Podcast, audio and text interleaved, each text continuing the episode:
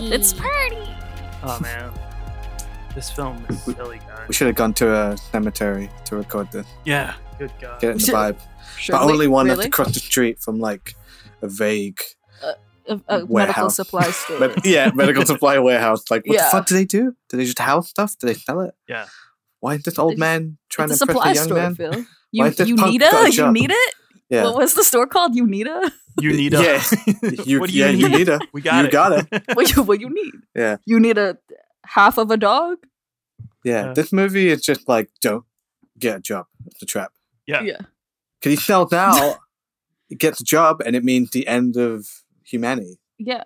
Don't get a job.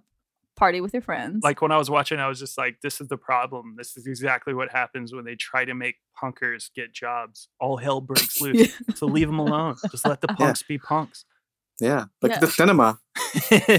Welcome to Franchise, presented by the Breadcrumbs Collective, the podcast where each season we go through some of Hollywood's biggest movie franchises.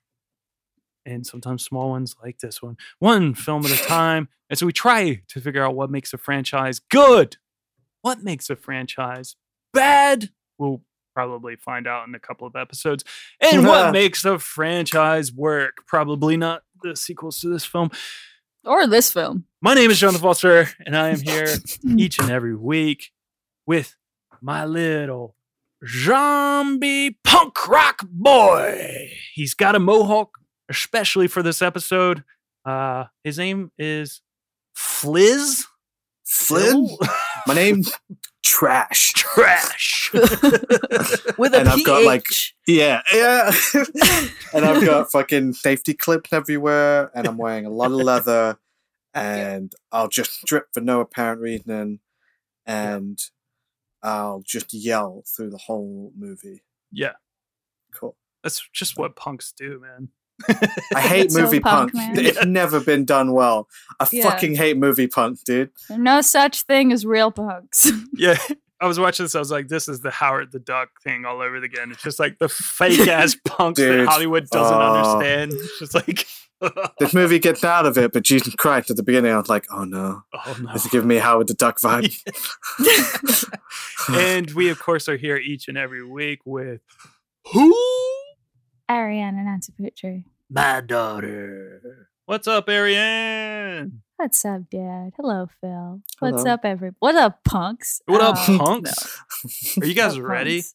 for the most punk rock To party? bullshit party film No, ever? I, no, I'm not ready. I wasn't ready when I hit play because I was like, "What in God's name is going?" yeah, we were both talking about it. We're like, is this the right film? Is this the right good. movie? Yeah. I was like checking the the plot right- on Wikipedia. I was like, Yeah. okay, no, this isn't happening. All right, I'm watching this, I guess. Did I get the? Is it the right year? Is it the '85 one? Is there another one Yeah. that I should know about? yeah, was there another one in 85? How many Return of the Living Dead have there been? Multiple ones. Yeah, Yeah, multiple ones. yeah, too many. It, this isn't the one made in Romania. Literally too, too many. Because like they just made more, and we will not be going through those. But we can get through the first three, starting with this one. So let's get into it. Mhm.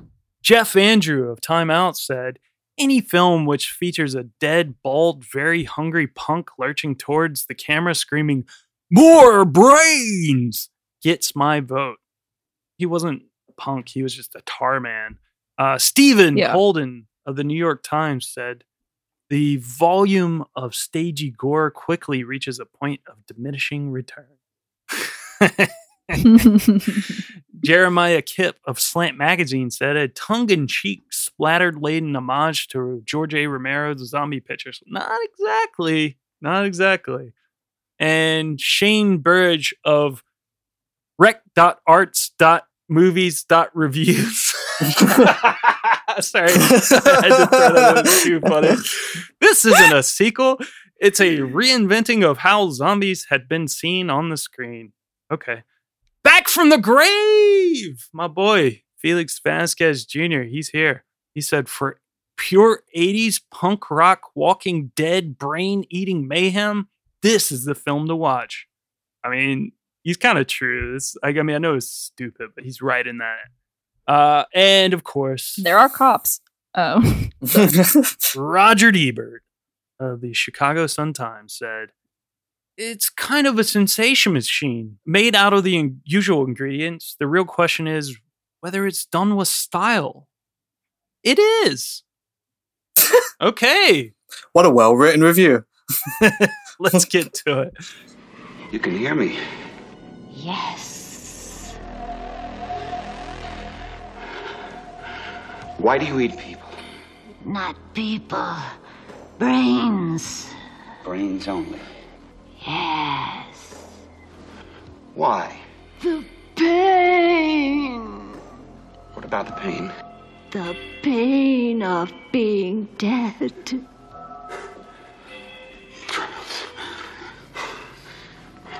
hurts to be dead. I can feel myself rot. Eating brains. How does that make you feel? It makes the pain go away.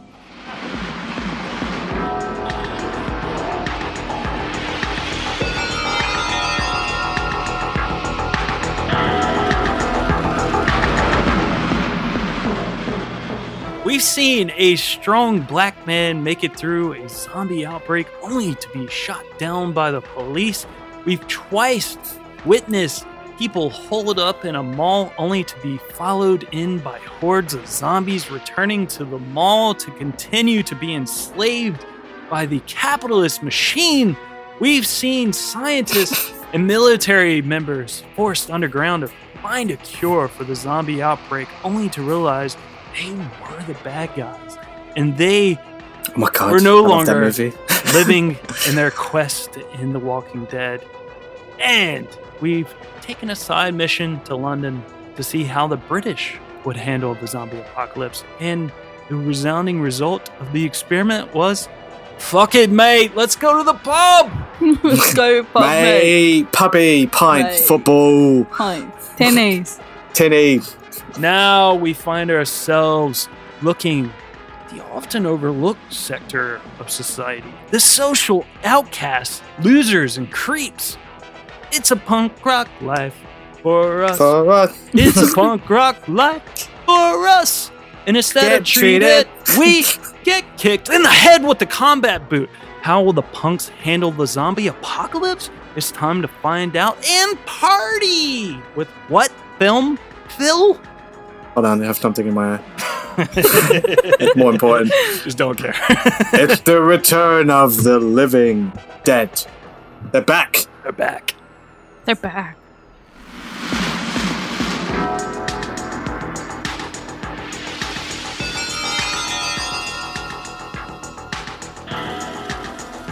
In the dark of the night, something strange is going on.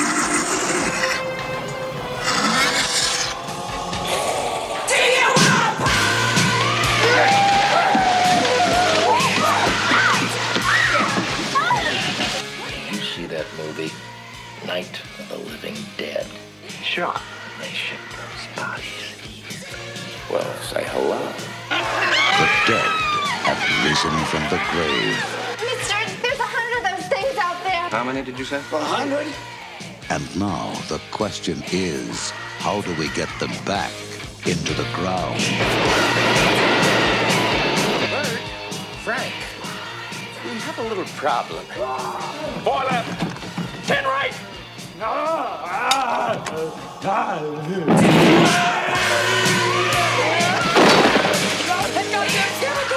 all over everything! Stupid asshole! Watch your tongue, boy, if you like this job! Like this job!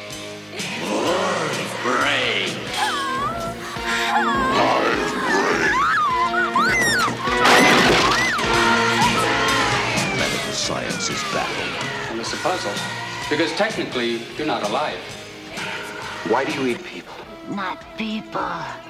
Brains. How do you kill something that's already dead? Well, how do I know, Fred? I don't know. Let me think. It's not a bad question, Bert. In that movie, they destroyed the brain to kill him. Is that what they did? The brains, right?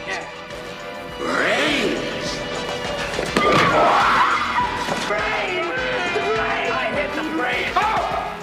Get it off! Get it off! Get is nervous. was your day? Usual crap. The police are confused.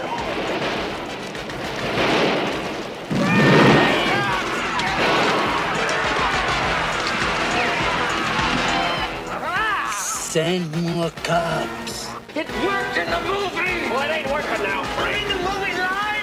It's not a bad question, Bert. It's not a bad question, Bert. It's not a bad question, Bert. The return of the living dead.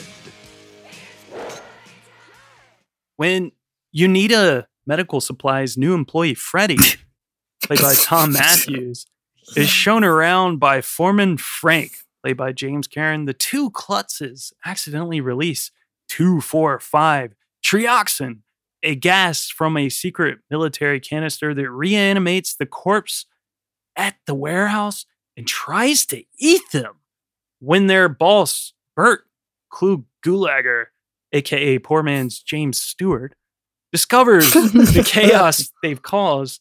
They chop the undead, unkillable monster into pieces and convince mortician Ernie, played by Don Calfa, to help them cremate the body parts. The only problem is when the smoke from the infected body enters the air, it begins to rain oh, and the dead begin to rise from the grave around Louisville, Kentucky. In this world, Night of the Living Dead is also a movie, but inspired by true events. Only this time, it features blood, gore, lots of dark comedy, quite a lot of punk rock. The zombies are ravenous, and the only thing that can cure their hunger is more brains. It's the And more cowbell. 1985 comedy horror written and directed by Dan O'Bannon, who is the writer of films such as Dark Star, Alien, and Total Recall in his directorial debut. And it's based on a story by Rudy Ricci and Night of the Living Dead co writer John A. Russo and Russell Streiner, who is Johnny from Night of the Living Dead. Hot takes out the gate. Here we are. Should I Night go? I have a lot. I've fucking lot to say about this movie. Go. Yeah, I could tell. yeah, I don't know, man. Um, mixed, mixed feelings. How, we start there.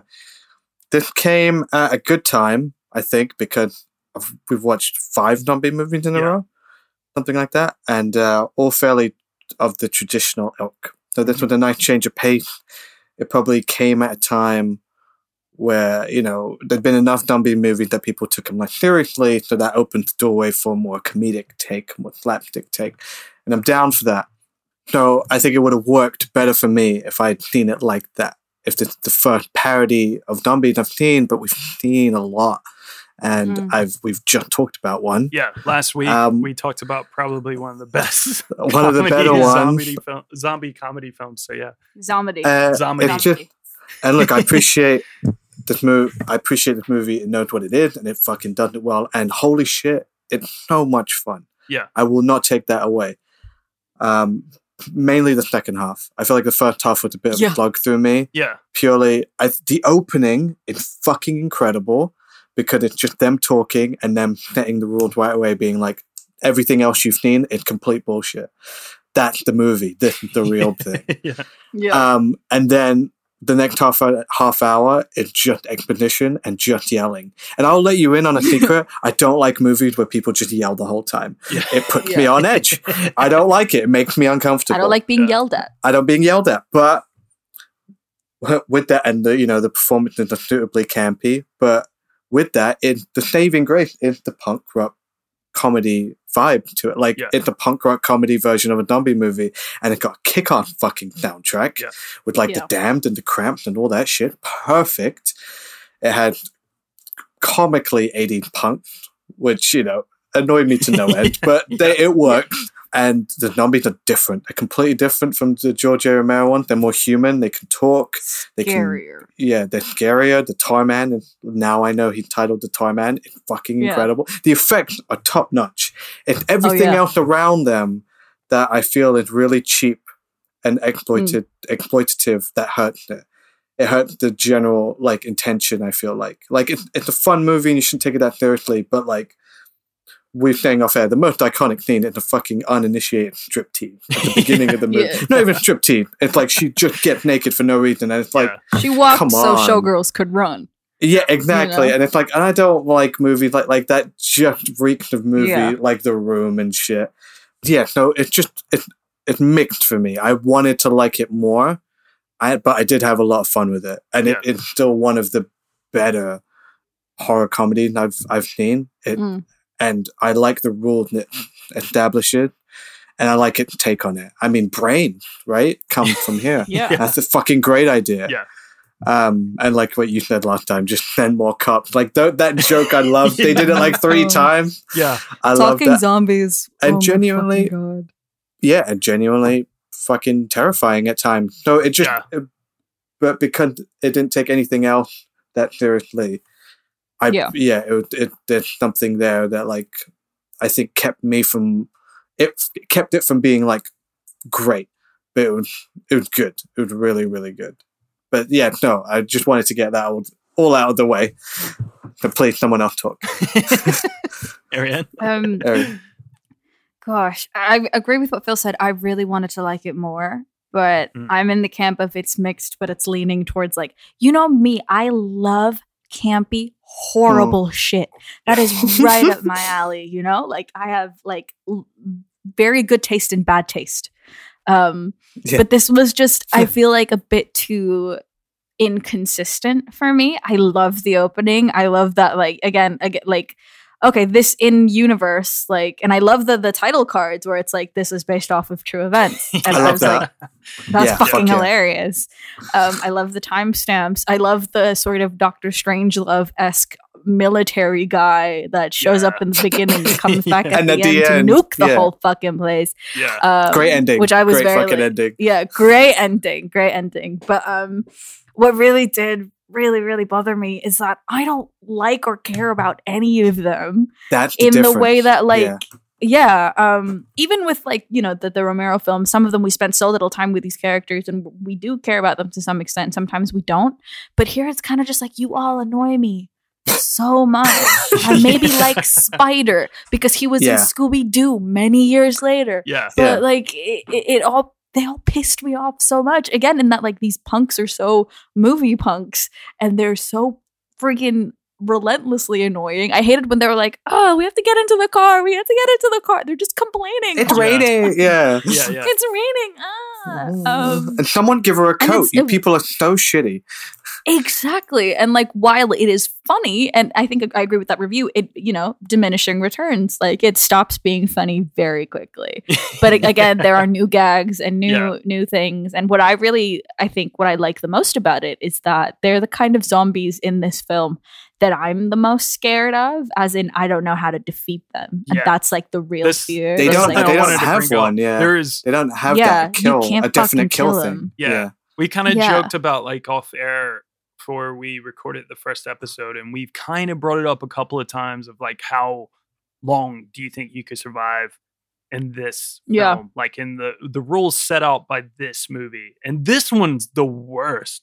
Like it's the Yeah, dumb. the it's one of the dumbest films. We'll talk about this in the next couple, but like holy shit! Like I would rather take my chances with Romero zombies because this film invented fucking fast zombies. brains. It yeah, invented fast talking zombies. It invented brains and Where like, it came you know from. basically like zombies that are, are like obsessed with brains and they're a lot brains, smarter. Yeah. They're like creating like uh guerrilla They're like, eloquent. guerrilla style like attacks on people like hiding When they fucking jump those Yeah, cops, it's I I so love like, scary. oh my Like, gosh. a lot Yeah. of those That's how we are actually scary abolish the police, get the zombies, and just let them, Yeah. let them eat. And Yeah. so the, yeah, it had a lot of interesting ideas like Yeah. that, like new Yes. thing, like and the thing I've never seen that I really enjoyed was watching the two uh, guys turn into numbers. turn into zombies like yeah, like the like main it, guys that we started with. Yeah. like it's a virus almost. they're the most likable ones to- really they yeah yeah, it's for ju- real. it's just a really strange thing to watch someone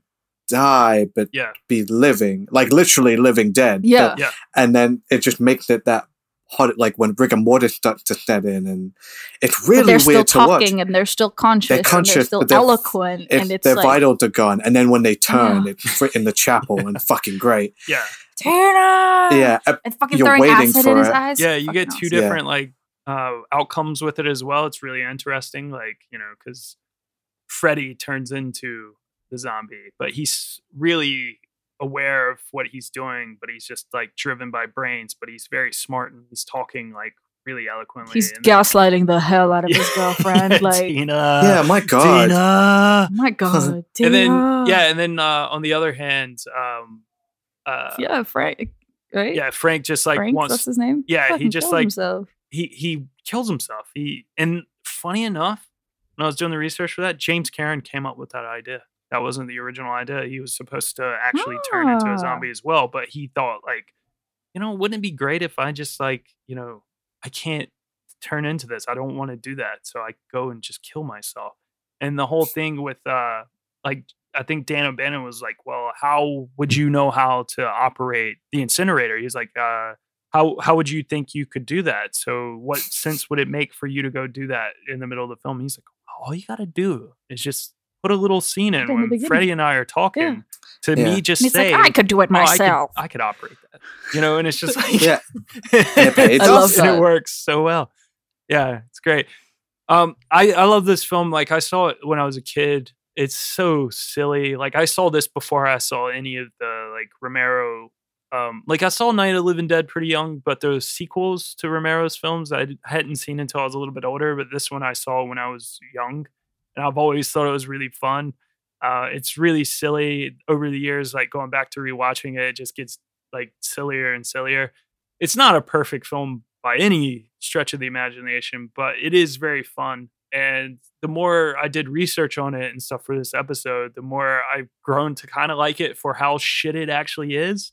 Like there was a lot of like shit, like you know, special effects being done in the film, and there was things Dialogue. that didn't make it into the film as well, like that were Ooh. um like it's just like, dude, let's just get people in and they're gonna do this shit and they're gonna do a bad job and then we're gonna have to redo it because we didn't give them enough money to do it the first time around. And it's just like there was a lot of that going on with the making Mm. of this movie. So there's some dodgy like zombies coming in and look really strange. But then the final product that they kind of got out of it, it's actually pretty awesome. There's moments that are I would think it genuinely looked awesome. scary. Like For sure. when the Definitely. when the When they like, cut the guy's head off right at the beginning. Yeah, that's Oh, and Oh, the paramedics. fucking so cringy. Yeah, like that's how it starts. And you're like, oh, Yeah. oh shit, okay. the oh, sounds fuck, it's watching making it. as well. It's yeah. like Fucking the but you flapping. I don't like the flapping. I don't Yeah. like that. I don't like that Yeah. flapping shit. None of that. Yeah. I don't no, like none that. of that. But just from No, the no, no. opening, like Yeah. when they break open the canister burst open Yeah. and the shot with the credits over the face yeah, and the face is decomposing. So cool. Love it. Yeah. Love it. Love it. Yeah, there's a lot of stuff that actually did work really well, but then there was a lot of stuff that like it seemed like it was a struggle because they had a couple of guys that just didn't meet the standards. And luckily they had a couple of other guys that came on board that were like or were there that were young and kind of getting their first shot at doing some really incredible stuff that really like changed the game. So it was kind of an interesting uh making of this film. But then it's also Dan O'Bannon. It's like, what the fuck? He like wrote Alien, which is like Alien is just one of the greatest fucking movies ever. Films of all time. Yeah. Yeah. Yeah. And you don't get like enough credit for Dan O'Bannon when it comes to Alien because everyone talks about Ridley Scott. Really, And Scott. fair yeah, enough. yeah. Ridley Sc- Scott's a great director. Dan O'Bannon like is an incredible writer though, and he did like quite a few cool films, but he didn't direct much. And this was his first time like in the director's seat, and it's just like very interesting. There's a lot of weird stories and stuff about him and stuff, and he seems like he was kind of at times an asshole to deal with as well. so that's really interesting. But this film kind of came out because it was this success of Dawn of the Dead. You know, it's like zombie horror films were like starting to pop up everywhere in the 80s and it's just like it- studios were just trying to catch cash in on the hype and stuff so return of the living dead actually get a start from 1979 And we talked about it a few weeks back on night of the living dead episode so john russo and george a romero created night of the living dead together but afterwards they were kind of in a disagreement of how the series should go so it's a little bit of beef watch Um, they Yeah. Beef watch. they're Classic apparently Beef Watch. friends. They they like Okay. they were still friends after it all, even so, and they just they did go to court. If only Vin Diesel and The Rock could do that. Sorry. just go to court, guys. guys. Make a new song together. Um, Yeah. Well, so basically, they both ended on a dis- like disagreement of what it was, what they wanted to do, but they parted ways with the agreement that Russo could keep of the Living Dead and create his own sequels, and Romero would continue using his own zombie films that he was doing, but using of the dead. So that's where it came from. And then we had the novel that John Russo wrote in 1979 called Return of the Living Dead. So after leaving the company, Russo, Rudy Ricci, and Russell Streiner would form their own company and they began working on the script for Return of the Living Dead. And they brought in a money guy who was a producer named Tom Fox, who apparently had no filmmaking experience, but he had money and he knew people and he could kind of get shit done. So they were like, all right. And they shopped the film to Orion Pictures, which picked it up and Graham Henderson came on board and he would be their proper producer who was basically running the show. And Tom Fox was just a fucking money guy. So that's kind of like how it got started. Russo's novel, by all accounts, is a direct sequel to Night of the Living Dead, picking up 10 years after the events of the film, and it takes the reader back to the farmhouse. His script was similar. It incorporated more of the elements of like cults and religions being built out of the zombie outbreak, with uh, people basically just you know driving spikes into the heads of people. But you know, it's kind of like the shit that would come out of The Walking Dead. You know, like where Yeah. you kill someone or you kill the brain. You know, before Yeah, before you got to kill the brain to stop moving. Yeah, Yeah. because you you're Eat you 'em and burn worry 'em. you worry that they're going to come back Yeah. as as one of the zombies, even if someone dies like a natural death, like a gunshot or what. Or not, that's not natural, but you know they die from something that's not zombie related. In. America, it is. Oh shit, politicals.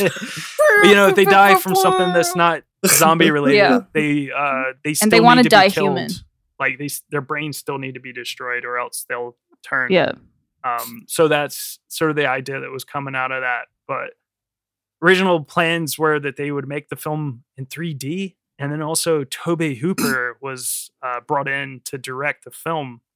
But the film version we get of Return of the Living Dead took absolutely nothing but the name and the fact that it had zombies in it. And this is because Tom Fox bought the rights from Russo and he brought in Dan O'Bannon to give the script a polish, who eventually became the director after, after Tobe Hooper backed out to go direct Life Force, which was also written by Dan O'Bannon. So Dan O'Bannon accepted the director's gig on the condition that he could rewrite the film so radically that it just was completely different from all of Romero's films. And this is what birthed the fast moving and brains obsessed zombies. And they looked completely different. Everything about it was just completely different because he was like, I don't want to be a Romero film. And that's why everything is what it is. But it is very strange that Dan O'Bannon, like who he is and like the shit he wrote and stuff, created this film. It just seems so different tonally from like Everything Alien. else, yeah. It's so weird. I was like, this guy made aliens? Like alien? Like this guy really? and he seems like he was a very Yeah. weird guy. So I could tell that from the whole, you know, boobs and the yeah, yeah, very whole- much. So. that whole sequence. I mean, you can see. Look, they both used boobs. Yeah, But Yeah. let's ju- just see how How they, they use boobs. it's It's about how here, you know? use boobs. How you Yeah. use boobs in your zombie movie. Yeah. How you gonna use them?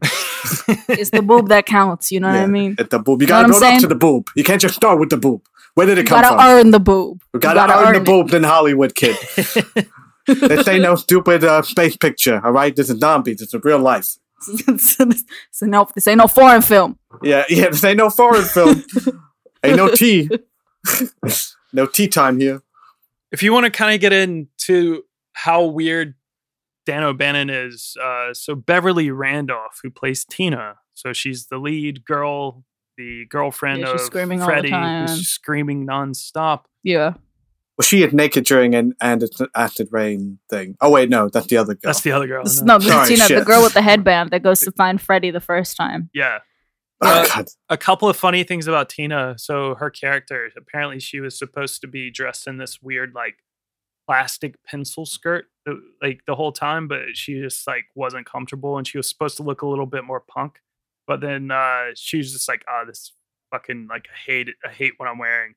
And uh Miguel A. Nunez Jr., who plays Spider, he was wearing basically what Tina's wearing in the film.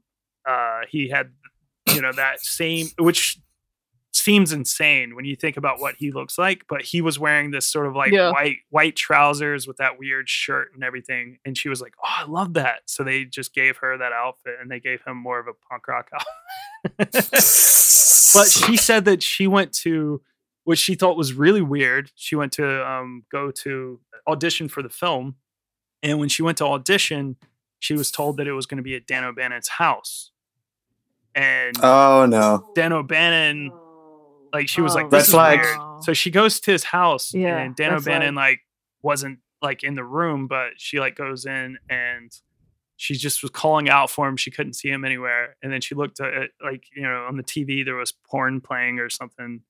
And He's behind the curtain. You just know the feet. and then there was like there was guns on the table and uh. stuff, and she freaked out. She was just like, Is "Oh, this ah, Scarface in okay, town? I, What the am fuck? gonna, I'm gonna get out of here. And she just like left. Scarface's house would be a little bit more tasteful, Fil. Yeah, Jesus. There'd be You know, cocaine, and there'd he would have coke offered her instead some. of pornography. My Yeah. God, yeah. Scarface had manners. Yeah. So that's kind of we're painting a bit of a picture of what we're dealing with Dan O'Bannon. He's a weird guy. We also Yeah, not the best start. We have uh Jewel Shepard who plays Casey, the girl. It's like, I want a party. You know, and she's- Party. She's, like really, really like apparently she was horrible to deal with as well because she was just like not Oh, an God. actress. And Dan O'Bannon met her at a strip club and he thought she looked great and he was just like oh, i want to i want you to be in the film and she was yeah she was a stripper there and he he wanted her to be trash and it's her you know she was like fed up with being naked so she was just like suggested to dan o'bannon that she could audition for the role of casey who's the party girl because she Mm. really liked to party so that was Ah, no, you're So- trash. No, you're well trash. weird. So Dan O'Bannon's very strange. Another person that had a funny run-in with Dan O'Bannon was probably one of the more respected actors in the film, which is Clu Gulager, who plays Bert. He's fucking great in this movie. Sorry, Yeah. he's the only one who's like Yeah. not just playing. Poor man's else. James Stewart. Yeah. Yeah, Sorry, he's he just, just doing every like B James Stewart, movie. you know? He, But- he should be in like a 60s B movie. He should Yeah. be like the o, in the OG thing, he should or in like a Plan 9. He should Yeah. be in the Perfect. yeah. He should be in like the zombie parody of It's a Wonderful Life. yeah. Oh my god, why haven't we done that yet? We're gonna fucking do it, you guys. I'm writing it down again. Don't be fooled. He's so Yeah. he's he's so funny, like because he's like I think he literally was one of the more respected actors. Like uh, they originally wanted Leslie Nielsen to play that part. Oh fuck, that would have been another level. Yeah, Leslie Nielsen wanted Uh, too yeah. much money. And eventually they got Clu Gulager to play it. And he came like literally right before the first day of filming. He was like the last person to come on on board, and he didn't get to like. Apparently, like Dan O'Bannon had a really interesting thing. There's like a lot of good and a lot of bad because he was a writer. He kind of knew what he wanted things to look like and stuff, so that kind of helped and, like with you know his idea and his vision kind of getting out there. But he also really did a lot of like uh rehearsals which and and like really practical rehearsals where they actually like tried to stage out everything instead of people just doing like table reads and stuff like you know he was trying to do really in-depth rehearsals and a lot of mm. people Which is like, funny because it looked like shit. yeah. It It looks like they were just shit. making Yeah. up like making up whatever they were doing on the spot. Like, Yeah. ah, we we gotta go, we gotta go, get to the car. Yeah, Like, it looked like a you're telling me things play. you're doing. yeah it's so yeah, you're just you're, yeah, you're yelling your action. You have Yeah. no dialogue. You run to the door, open the door. We don't see what's behind the door. You close it again. You run back to the couch, and it's just like And you say all of that. Like, it's staged. I'm so running to the door. Like, Yeah. opening the Oh no, they're out there. yeah Yeah, Yeah. a lot of that. Clu Gulager, obviously, you know, he's like he was in a lot of old westerns, and he is like, you know, Mm. proper He's like an actor and old. Hollywood he came guy, in and yeah. just was like, I don't know what any of these fucking people are doing, and I think I Dan love it. O'Bannon just like pissed him off. And he, apparently, at one point, he got so angry at Dan O'Bannon, which a lot of people were feeling it because he was just apparently kind of an asshole at times, that he chased him down with a baseball bat. And also, at one point, Negan. after he got at, he got mad at him in one scene, like after one scene or something. Dan O'Bannon was saying some shit to him, and he walked off, and he went through a door, and Gu- Gulager just threw like a can at the door, and it's just like this loud thud. So some people witnessed this, and they were like, Mm. "Fuck yeah, man!" Like, Yeah. Clu, Fuck like, him I want to do that. And then other people were like, "Dude, I had no idea that was going on. That's amazing." Oh my god. yeah, it's really funny. Can't wait to see the director fight the lead. Yeah. Um, we have Thom Mathews who plays Freddy, and oh my god, when he starts to turn, like gets kid. sicker and sicker, he looks like Dennis Reynolds. Like He when Dennis, does. when Dennis is like, like on fucking uh, like Crack. crack. Like It's you the know, cheekbones. Yeah, It's Yeah. the cheekbones. so insane. Freddie and Dennis like look so similar. Otherwise, he looks sort of like he looks like Woody Harrelson at times as well. So it's really weird. Sure. Like Cheers era. like Woody Harrelson with a full set of teeth. and hair. Time had not been And kind hair, to him. Yes. Yeah. In the theatrical version of the film, Freddie's jacket, so he's wearing that red jacket all the time, and on the back It of says it, it says you," right? "Fuck you." So Yeah. Yeah. I love on that. the TV version, they shot a different version of the scenes where he's wearing the jacket, and he's got a jacket on that says "television version" on it. Oh, that's funny. Cool, There's a cool, lot cool. of there was a lot of I love stuff they were doing like love that. Like it's just really I funny shit. that. Um, That's awesome. yeah, we have uh, James Karen who plays Frank, who is yeah the medical medical supply asshole who uh, basically trying to calls impress us the everything. child. Yeah, Yeah. Yeah. Which he's he's so good. Oh my god! Like I is said, he good. came up with the idea of his own death scene. But yeah, Yeah, Yeah. But- great death. apparently Dan O'Bannon wanted to play that role, and That would have sucked. James Karen had already been, I think, kind of brought on board back when Tobe Hooper Mm. was in the film. So like, like what was going to direct the film. So yeah, it's like he was already there and cast, so he couldn't do it. But yeah, it's great. I love, I love their dynamic. Like I said earlier, I think um, Freddie and Frank kind of have the best sort of thing going on, and Bert They're the most, yeah. And and Bert and Ernie Ernie are great. is great as well. Yeah. Which apparently isn't. Bert and Ernie. Dude, Bert, Another. It's like it's, it's a wonderful, life, again. Bert and Ernie. Yeah. Oh Yeah. my Holy God. shit.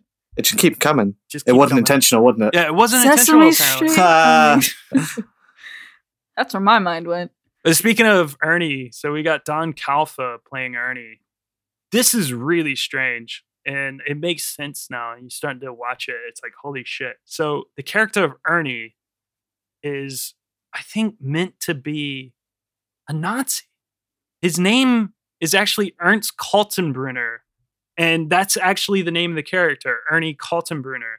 And there's a like a famous Nazi who was uh, hung at the Nuremberg trials, like named Ernst Kaltenbrunner, and the character details like you know it just gives sort of a indication of his past. So like Ernie's listening to like German Afrika Korps march that mer- march song Panzer Rollen in Afrika Vor, which is playing like on his Walkman while he's embalming bodies.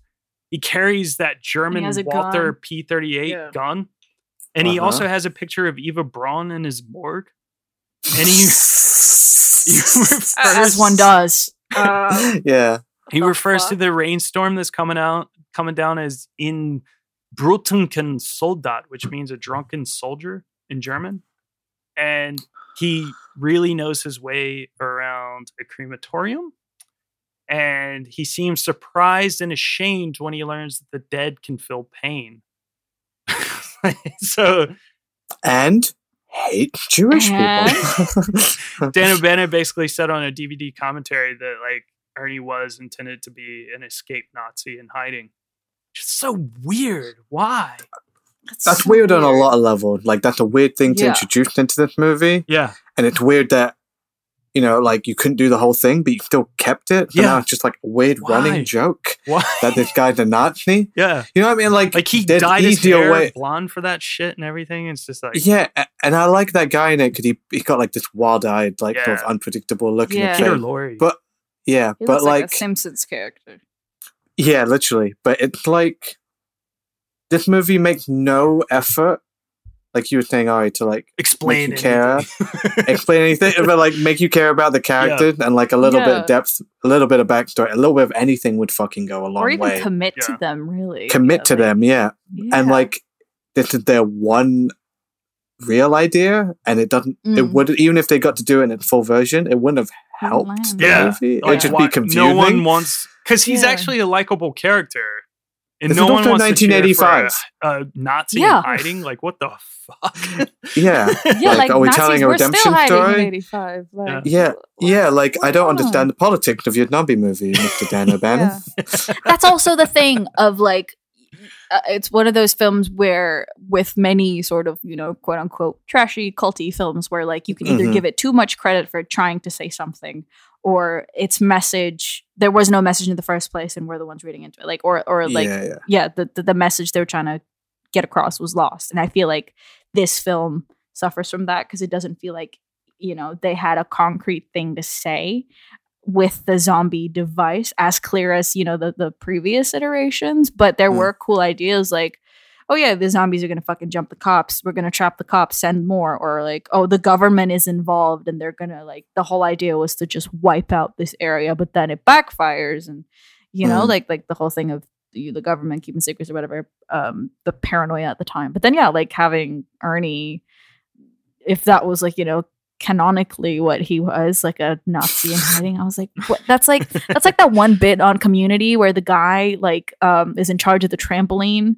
and he let troy jump on the trampoline because he was scared of troy um, and it turned out he had like a swastika tattoo like it reminds me yeah, was the first thing I it's like thought what? Yeah. yeah, I was Yeah. like, what? Like that at least had a purpose, you know? Like Yeah. that was like, oh, that was a bit, like sort of a bit, you know? Yeah. Um, but this I is think- like mhm, No, I th- I really agree with that. I think that's the main, and I maybe it's not looking for a fucking comedy, but like Yeah, exactly. a purpose behind it, which does carry you a long way. It it it you know it makes it easier to get past the more boring bits or the less well done bits. You know, mm. like Night of the Living Dead is a great example. It's a great movie, but there's a lot of fucking messy bits there Yeah. and awkward moments. But like, it had Purpose something to say and it had purpose. And this one is sort of it is lacking in that, and that Yeah. will. I'll go with you further if I feel like you're trying to say something, even if you're saying it badly. yeah, I mean, even like But this Shaun one's just the- about partying, yeah, dude. even Shaun of the Dead about had like a, a commentary going on with It it. does, It made yeah. sense and stuff, and it's like it has a story to tell. This is like.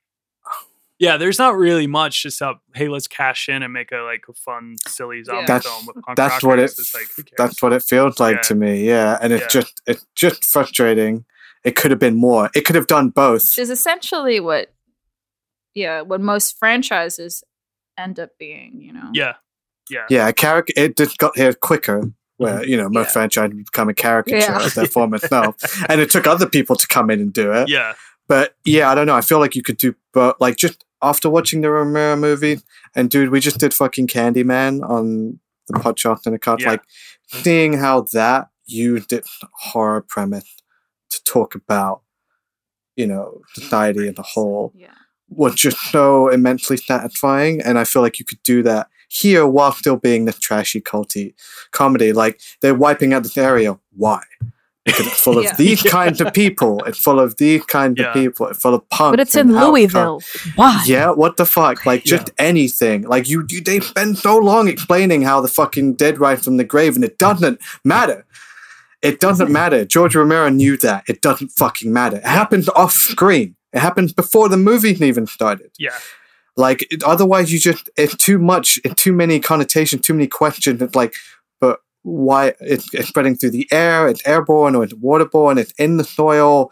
It's right. Why you know, is it at people are. this medical supply place? Yeah, Why how is can it pass to that? normal people? It it's so fucking confusing. Is it a chemical made by the government. Like, Yeah. just by avoiding so many questions, you just bring up more, More questions. and it just makes it harder to enjoy what's there. it's one of those things as well. It's like you know most of the films that we've talked about so far, even including Shaun of the Dead, uh, tends to uh, skirt about what happens and what's the Yeah. cause of, and this is directly telling you what is the cause of, and it even uses Night of the Living Dead, which half. is hilarious. Like, it Yeah, I like it. that. Um, but it's like it's all this government sort of oh, it's a misshipment and it's here at this place. Oh, you can't believe it. And it's just an accident how it all kind of happens. But it's just like it's kind of like, oh man, how do we fix this problem?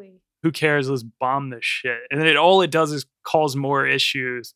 Like, because Yeah. at the end of the film, you know, it's just like, okay, it's even bigger. It's now already spread. it's Yeah, spread even exactly. Worse and Yeah. further. But it's just like sometimes Which is saying something is about more, you know, government coming in. Yeah, Again, absolutely, are we yeah. giving it too much credit for saying that? Like, did it mean to say that? Does it matter that it meant to say that? Is it? No, are it we the doesn't. only ones It's that's just the- seeing this? Considering how fucking stupid it is. especially considering the fact that they they basically reused the footage that they already showed earlier in the film. in the Yeah, credits. at Yeah. the end. Yeah, and it's, like, just a okay. I like, bullshit I think I've twist seen this before. put on every movie. Yeah. yeah. Uh, let's round out some of the rest of the punkers and the, and everything. So we have John Philbin who plays Chuck. He's the guy in the jacket that just kind of wants to hook up with Casey through the whole film. He's He's not a punk nerd as well. You know, like he's not a punk at nerd. Yeah, He's a David Byrne extra. yeah. Yeah, literally. It's such a with weird cast of characters here. But I mean, part of me is like, okay, Hollywood always gets punks wrong because they don't really know what punks were. But at the same time, there probably were a lot of people like this running around who weren't actually punks, but They're they fake like, punks, They, yeah. They're fake punks, and that's how you're supposed to take like them. particularly we have Mark uh Venturini who plays Suicide, the main guy, like Yeah. who gets killed immediately. Um, Yeah. first death. He's and so annoying. By the He's way, just like, He's so funny. Let me Like- take me seriously, takes bro. me seriously. It's like, Yeah. look at you. yeah, you're Look at me. huge and you like look like a he literally says, idiot. "Look at me." Yeah. This is this is like yeah. He's like, fuck that guy. But apparently he was the sweetest fucking person. And it's really Aw. sad. Like apparent like so few years after this film came out, it was not long after he uh passed away because he had leukemia. Oh, no. And yeah, it just like it just kind of took everyone by surprise. And he was apparently one of the nicest people on set. And a lot of them like felt bad that he was killed off so quick because he was like kind of upset. Like he was like, "Oh man, I like, why do I have to die?" Like you know, it's like that's the way it's fucking written, man. Like you know, The zombie movie. we have uh Brian Peck who plays Scuzz. So he's the one with the mohawk. Um he Yeah. did a lot of stuff. So I mean he he gets killed in this film like pretty gruesome. I think it was the half um the half corpse lady. his arm comes kills off, him. Like, yeah. But uh he does a lot of shit in this film. He plays one of the zombies that's crawling out of the ground. I think the shot where it's like I think they called it like the ant farm zombie because he's crawling through the dirt. So that was him. And he also voiced the half woman uh zombie on the table. So when they get the puppet basically they puppet on Oh, the table. I love that Which bit. is really cool, an interesting thing where she's like Pain. "This- it like I hate the her dialogue, but what an interesting idea. Yeah.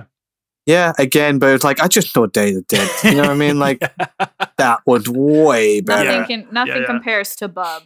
This Like- film Yeah. kind of ruined Day of the Up Dead as life. well, I think, because it was so popular. The Day of the Dead, like I think, um, struggled. It came out before this film, I believe, but when this film came out, it just really like This is it what we buried want. Day of Yeah. the Dead. This is weird. Yeah. This is more of an 80s zombie movie. It makes sense that it was sort of a cult hit. Yeah, yeah. I buy it. and of course, uh, the last two of the big punkers, we got Miguel A. Nunez Jr. as Spider, who is probably one of the most like well known of all the actors off the back of this film. He's very early in his career. Mhm. Um, he Very young with Free Jericho. Scooby-Doo. Yeah, he had played uh, in one of the Friday the Thirteenth films. I think A New Beginning before this yeah, film. yeah, yeah, yeah. But this was really early. He was apparently homeless when he was cast in this Oh. film, and no one knew. He kept it a secret, so he was just like, "Dude, I'm getting Oh. paid. Like, this is great. Good. I want to be on set." yeah, yeah, yeah. And yeah, he's had a decent little career off the back of it. He's known for things like being in Life, and uh, Yeah, I love yeah. like come on, Slam Dunk Ernest. He's like Oh, one of the yeah. he's one Oh, of the yeah. worst to Ernest. Like you know, how people are mean and mean to Ernest. Ernest films. He's the worst in Slam Dunk Ernest. He's such a dickhead. I can't wait for to do that on franchise. And then another basketball film, Juwanna Mann. Juwanna Mann. Horrible movie, but he's in it. it's a That's classic, a franchise.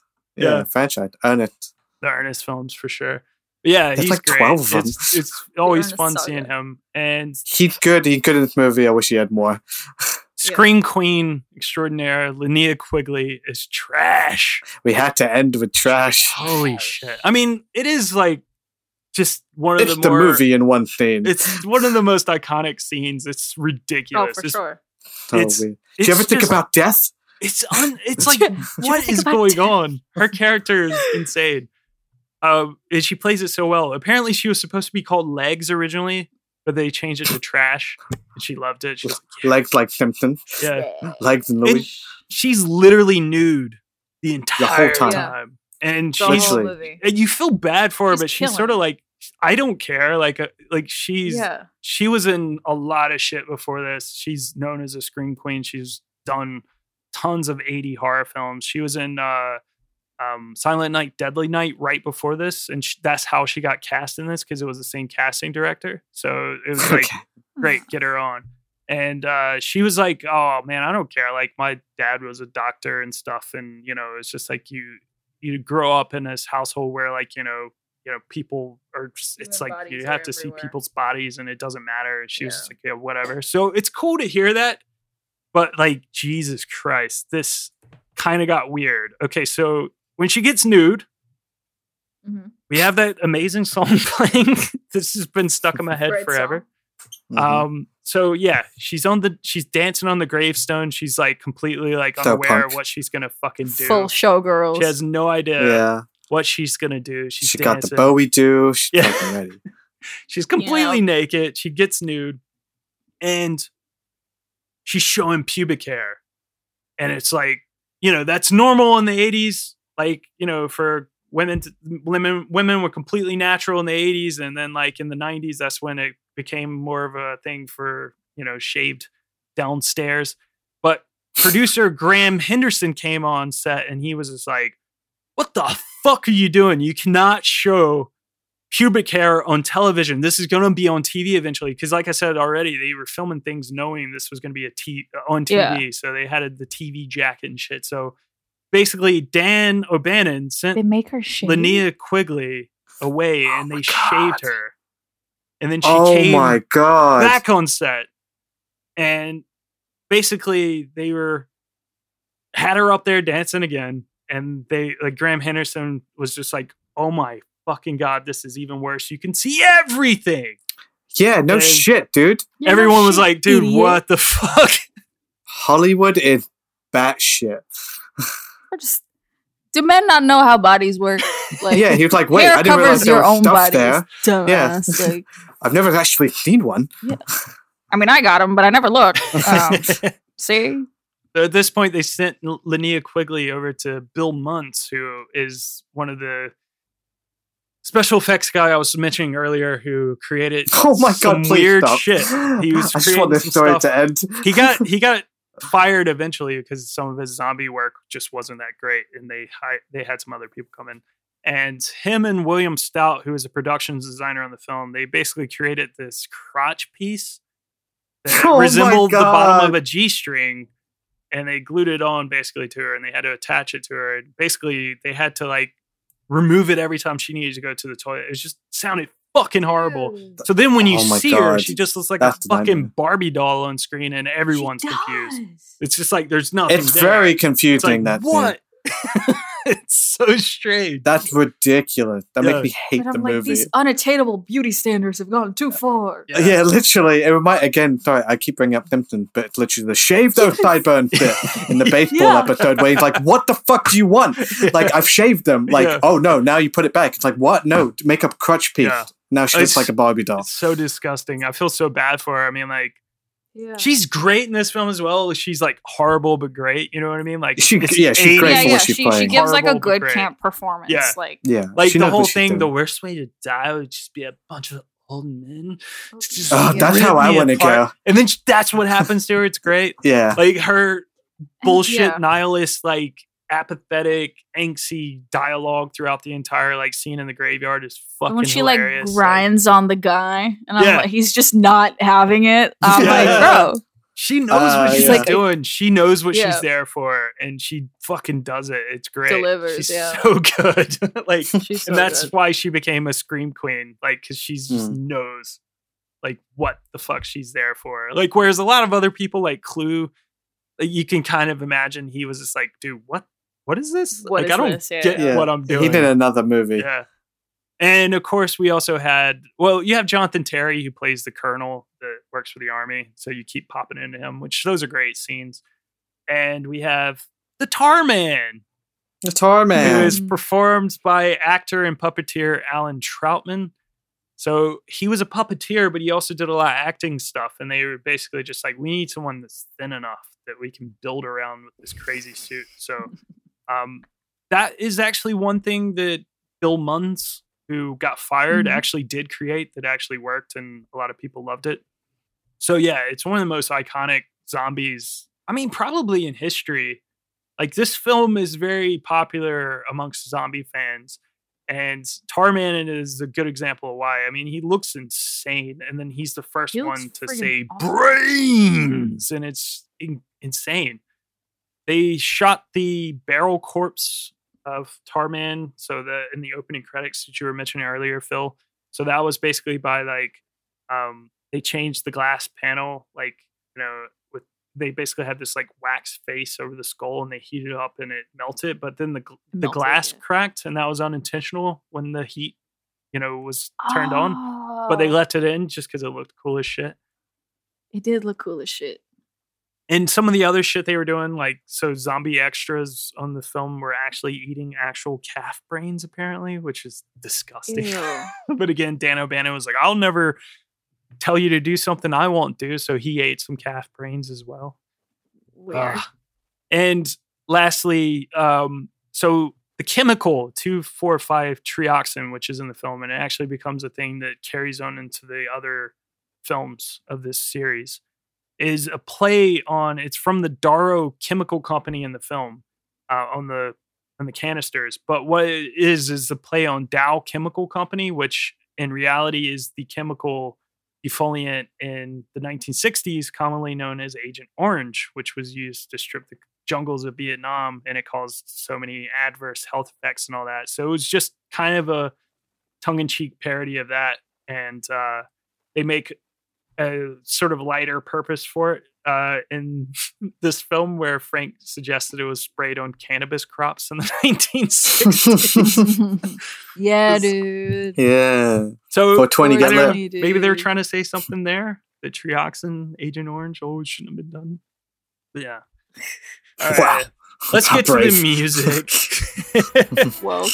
So the film's main theme, or the what's it called, trioxin theme, is uh, written and performed by Francis Haynes. It's pretty fun. It sounds wacky. It kind of gets reused, I think, in the next couple of films as well. So it's, I mean, it is what it is. But we're here for the fucking punk rock music. Oh man, Oh. that was such a good surprise. Of course, we get the Surfing Dead by the Cramps, which you guys were talking about earlier. Fucking great song. Just plays quite a few times throughout the film. We also get Dead Beat Dance by the Damned. Party Time by 45 Grave, which is another one you guys were talking about. 45 Grave is Yeah, awesome. it's stuck in my head. We get Yeah. um, Nothing for You by TSOL, Eyes Without a Face by the Flesh Eaters, and then probably the most played song in the film is Trash's Dance Song, which is Tonight we'll make love till we die, which is by SSQ. Okay, so when they filmed that scene, they originally were playing Vanity's Dirty Girl. Great song.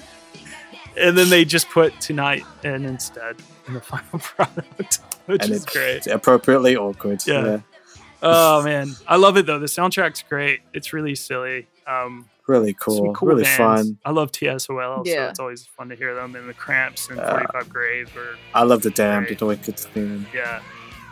So, although the film was set in Louisville, Kentucky, The Return of the Living Dead was filmed over six weeks in Burbank, Sylmar, and downtown Los Angeles in California. Simpsons. We talked about tell. the Simpsons a bit. All right, so I, all right, so like this film is very popular. Um, when it comes to the brains thing we've already talked about. It created brains, like brains, like that never existed Zombies before. wanting brains. Yeah, yeah. A lot of people think that Romero invented it as a trait for his zombies, but he's like, dude, that was not my idea. That's purely from this film. And The Simpsons did a little bit of a Brains parody in one of their episodes. I can't remember if it was Treehouse of Horror, it might have been, but there was a bit of a parody of zombies and stuff. And funny enough, Matt Groening, creator of The Simpsons, came up with the tagline for the Return of the Living Dead that is they're back from the grave and they're ready to party. He wrote that. Holy shit. Ah, love it. Dude, full circle. Nice. The film was released in uh, August of 1985, grossing $14.2 million on its $4 million budget. It got its $4 million in the first weekend. So it fucking Yeah. surprised a lot of people. It was a big hit. Wow. with the critics especially they thought it was great they you know so it's basically kind of just been called one of the most influential horror comedy films ever and particularly in zombie lore so yeah it's it invented brains and that's where we're at now with return of the living dead Brains. it's this cult fucking classic and it was just like people i mean people love it you can i mean it's not great we you know we, we're aware of the fact that it's kind of a shit movie but it's kind of fun and it does its job Yeah. so Yeah. it was popular enough to go hey why not make more so we're going to take this cult classic that invented the trope of zombies loving brains and get into some sequels, right? They're going to be great. They're going to be awesome, right? We're going to find out over Are the next two weeks Yeah. As we look next week at Return of the Living Dead, Part 2. I'm worried. Worried.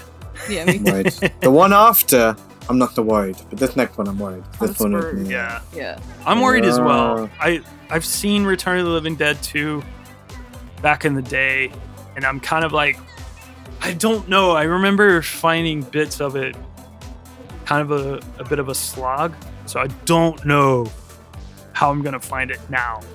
And it's hmm, Okay. I really think hard we've hit because our. like, yeah. yeah, we've we've just seen some of the best zombie films ever made. I think Yeah. we've just been spoiled. Yeah. We've we've hit our fate of the furious moment. Like Oh, hit the, fuck. the shit sucks. happened so Yeah. soon. Yeah. But I'm looking forward to part three because part three, I think, Yeah. I kinda like does something three. different, which But helps. part three, crazy. Which And I think that that carries. Yeah. So this That's what is takes over. yeah. This is it's gonna. I think we're gonna have a bit of a speed bump, um, but we'll see. Yeah. Uh, it maybe maybe it'll Something we have surprise to get through. Yeah. So, ladies and gentlemen, you're here with us. We're in the same boat together. We don't know what to expect in part two, so um, we'll find out next time. Mm. As always, you can follow us at Breadcrumb Pod on Twitter and Instagram and learn more about the Breadcrumb Collective at breadcrumbcollective.com. Feel free to reach out and let us know what you think about the show. Do it. If you like what you hear, please subscribe on your favorite podcast app and leave a rating and review over on Apple Podcast. It really helps us out, and we'd love to grow the show. Stay tuned next week for the return of the Living Dead Part 2. oh, get your spooky ookie. Brain. Expect more brain. Or less of them. Or, less brain. Yeah, I think we're gonna get less. Yeah. brains. smooth brain? Is it going to be smooth brain? I think we're getting. brain. we hit We're gonna get smooth brain next week for sure. Yeah. I think we're getting a lot more military in the next episode, so it's probably gonna be like No. a riff off Oh. of uh, Day of the Dead. Oh but yeah, Day of the. Dead. it's not Great. gonna be Yeah. anywhere as good. Can't wait to Oh see a word version of that. Oh my god. Oh my good God. I hope I hope our Day of the Dead episode just changes people's opinions of like that film and it becomes Yeah, we're gonna single-handedly revive Day of the Dead. Yeah, I mean I it think it deserves it. It's so good. Amen. Honestly, Yeah, it yeah. does. The It's more I fucking think about it, the more I think about it, the more I love it. Yeah. So it's, I think Yeah. it's my fa- still my favorite thing we've seen so far. Yeah. But that may change That next may week. change. Probably Next week not. might be it. Probably not. The, the week be it. after. I'm gonna be like, um, guys. I, you might think I'm joking, but this was the shit. I love this Yeah. movie. I just hope I'm it's scared I'm gonna like it. Yeah, Yeah. I just hope it's I know I like the third one. Yeah, So I'm already gonna die on that hill. yeah. and I know it's bad. So we'll see next week. Could go either way. Yeah. You guys should at Jeremy Renner and see what he thinks about these films. God damn it, we made it through this movie? long. It happened. What's the day favorite? he does a zombie movie is the day this podcast will end. Like Yeah. that that's that'll be it. World War Z Like, two with fucking Jeremy Renner. yeah, tag two, but it's zombies. but now it's zombie. we have so many great ideas today, guys. Um, We're just killing Yeah. it today. Just, Just good killing job it, all yeah. around. Everybody, just Yeah. pat on the back. Oh my god. yeah. Killing it. Jeremy Renner. Yeah, Jeremy Renner. yeah we know tell you us that listen we're to the killing show. it, but at breadcrumbs pod on Twitter and Instagram. yeah, Um, at Jeremy Renner, we know you listen. So At just Jeremy hit us up. We know you listen. So like, stop, stop lying. Like, so just tell us what your favorite zombie movie is. I'm sorry for the things I've said about your app. I'm not. I'm not. Fucking Come dumb. do do a Dumb guest idea. spot on Do a Return guest of the Living Dead yeah. Part Two. For sure. On Return. The yeah, Return talk of the about the Living Bourne Dead Part Two. Legacy. Yeah, it's The one Bourne movie. Legacy, but with One zombies. you're That's like a dead in zombie that movie. Yeah, and he came back to life. it worked. It works. Somebody right. at him. See you next week, guys. All right. Yeah. Bye, guys. This podcast is presented by the Breadcrumbs Collective, home of the Pod Charles Cinecast, Caged In Coppola Connections, a Driptown Limerick, Maine, franchised, and many more to come. Our shows are all presented ad free and made possible by listeners like you. Please support our shows by subscribing, leaving ratings and reviews, and becoming patrons at patreon.com. If you'd like to learn more about Breadcrumbs, head over to breadcrumbscollective.com. Breadcrumbs. It's more than a podcast network, it's family.